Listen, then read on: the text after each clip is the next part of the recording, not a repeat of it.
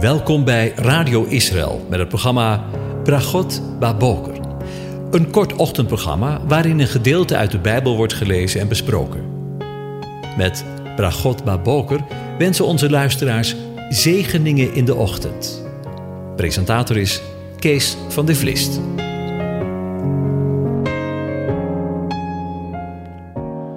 Goedemorgen luisteraars. Vanmorgen gaan we weer verder met een vervolg van Psalm 2. Ik lees het aan je voor. Het rijk van de Messias. Waarom woeden de heidevolkeren en bedenken de volken wat zonder inhoud is? De koningen van de aarde stellen zich op en de vorsten spannen samen tegen de heren en tegen zijn gezalfde. En zij zeggen, laten wij hun banden verscheuren en hun touwen van ons werpen. Die in de hemel woont, zal lachen. De Heere zal hem bespotten. Dan zal hij tot hen spreken in zijn toorn en in zijn brandende toorn hun schrik aanjagen. Ik heb mijn koning toch gezalfd over Sion, mijn heilige berg. Ik zal het besluit bekendmaken. De Heere heeft tegen mij gezegd: U bent mijn zoon. Ik heb u heden verwekt. Eis van mij, en ik zal u de heidevolken tot uw eigendom geven, de einde der aarde als uw bezit. En u zult hen verpletteren met een ijzeren scepter. U zult hen in stukken slaan als aardewerk. Nu dan, koningen, handel verstandig. Laat u onderwijzen, rechters van de aarde. Dien de Heere met vrezen, verheug u met huiver. Kus de zoon, zo opdat hij niet toornig wordt en u onderweg omkomt, wanneer zijn toorn slechts even ontbrandt. Wel gelukzalig alle die tot hem de toevlucht nemen. Tot zover. Over het lachen van hem die in de hemel woont, gesproken. Vandaag willen we weer verder nadenken over de reactie van de Heere God, Adonai, zoals we die lezen in de versen 4 tot en met 7. En ik lees ze nog een keer voor. Die in de hemel woont zal lachen, de Heere zal hem bespotten. Dan zal hij tot hen spreken in zijn toorn, in zijn brandende toorn, hun schrik aanjagen. Ik heb mijn koning toch gezalfd over Sion, mijn heilige berg. Ik zal het besluit bekendmaken. De Heere heeft tot mij gezegd: U bent mijn zoon. Ik wil heel even kort stilstaan bij het lachen van, zoals het hier in de tekst staat, hem die in de hemel woont. Want wat houdt het lachen nu eigenlijk in? Heeft het te maken met humor? Of met plezier, zoals wij lachen? Of is er mogelijk sprake van een andere achtergrond? We lezen in de Bijbel slechts maar een paar keer dat de Heere lacht. In Psalm 37, vers 12 en 13 lezen we: De goddeloze bedenkt snode plannen tegen de rechtvaardige. Hij krassertand over hem. Maar de Heere lacht hem uit, want hij ziet dat zijn dag komt. In dit gedeelte is dus van een vergelijkbare situatie sprake waarover Psalm 2 verhaalt, als we daar lezen: Waarom woeden de heidevolken en bedenken de volken wat zonder inhoud is? Beide situaties spreken dus van een lachen van God over zij die zonder God zijn, godlozen, en niets met Hem te maken willen hebben, de band met Hem willen verscheuren, geen band met Hem willen hebben. En in Psalm 59 lezen we ook over het lachen van de Heere God. Zie, hun, en daarmee worden de heidevolkeren bedoeld, mond vloeit over, zwaarden komen van hun lippen. Want, denken zij, wie hoort het? Maar u, heren, u lacht om hen. U bespot alle heidevolkeren. We gaan weer terug naar Psalm 2. Waarom woeden de heidevolken en bedenken de volken wat zonder inhoud is? De koningen van de aarde stellen zich op en de vorsten spannen samen tegen de Heer en zijn gezalfde. Laten wij hun banden verscheuren en hun touwen van ons werpen. Ik heb het al eerder gezegd. In deze woorden herkennen we de situatie en de tijd waarin wij leven. De krant kan er als het ware naast gelegd worden. Want achter de haat tegen het volk van Israël ligt de haat tegen de God van Israël. En dat onthult de kern van antisemitisme. Het is anti-Shem. Shem is het Hebreeuwse woord voor naam. Zo spreken Joden veelal over God als Hashem. Het is dus de strijd tegen de naam waarin God zijn wezen openbaart en die hij over Jeruzalem heeft uitgeroepen, zoals we lezen in Daniel 9, vers 18.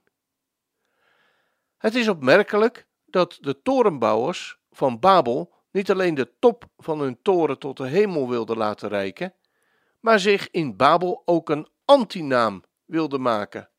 Laten wij ons een naam maken, zodat wij niet verstrooid worden. Maar tegenover de mens, die zich vanaf de aarde tot de hemel wil verheffen, daalt God vanuit de hemel neer om in één klap hun arrogante ambitie ongedaan te maken. God spot met zijn vijanden. Vroeg de farao niet: Wie is de Heere, naar wiens stem ik zou moeten luisteren? In Exodus 5, vers 2. En Gods antwoord is helder. Juist hierom heb ik u laten bestaan, om mijn kracht aan u te tonen, zodat mijn naam bekend zal worden op de hele aarde. Lezen we in Exodus 9, vers 15 en 16. Het klinkt misschien vreemd, maar God gebruikt vaak ironie om zijn vijanden te vernederen. Lezen we in Psalm 1 over de zetel van de spotters. In Psalm 2 lezen we over Gods reactie. Hij, die in de hemel zetelt, zal lachen en hem bespotten.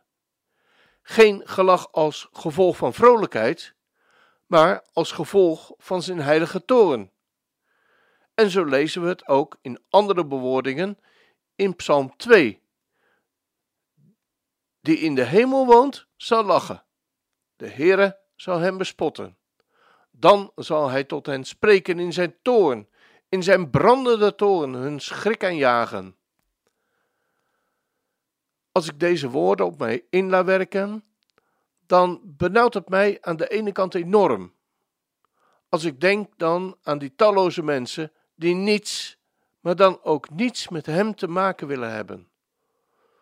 Of aan mijn vrienden, die ik heb en geen band met God hebben. En soms letterlijk zeggen: Waar is God dan? Of soms letterlijk zeggen: Wie hoort het? Het doet me pijn en verdriet als ik ze dat hoor zeggen. Maar aan de andere kant realiseer ik mij vanmorgen de genade die ik heb mogen ontvangen. Dat de Heere God, terwijl ik hem helemaal niet zocht, mij opgezocht heeft, waardoor ik, om met Psalm 2 te spreken, een band met hem kreeg. Onlosmakelijke band. Een letterlijke bloedband. Door het bloed van het kruis. Ken jij dat ook? Als dat geen zegen is, zomaar een zegen in de ochtend. Bragot, Baboker. Door uw genade, Vader, mogen wij hier binnengaan, niet door rechtvaardige daden, maar door het bloed van het lam. U roept ons in uw nabijheid, en dankzij uw Zoon, dankzij het bloed dat ons vrijpleit, komen wij voor uw troon. Nooit konden wij zonder zonde voor u staan, maar in uw zoon zijn wij schoon, door het bloed van het lam. Door uw genade, Vader, mogen wij binnengaan, niet door rechtvaardige daden, maar door het bloed van het lam. We gaan er naar luisteren.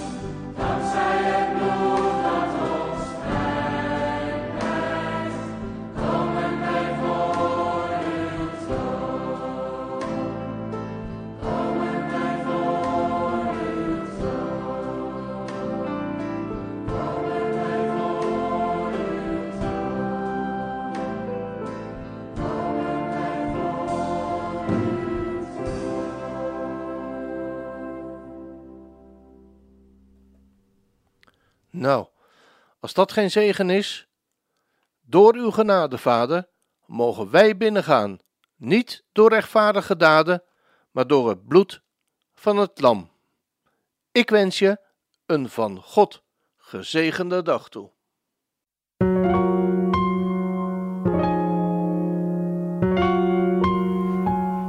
U hebt geluisterd naar het programma Bragot Baboker. Een kort ochtendprogramma waarin een gedeelte uit de Bijbel wordt gelezen en besproken. Wilt u het programma nog eens naluisteren, dan kan dat.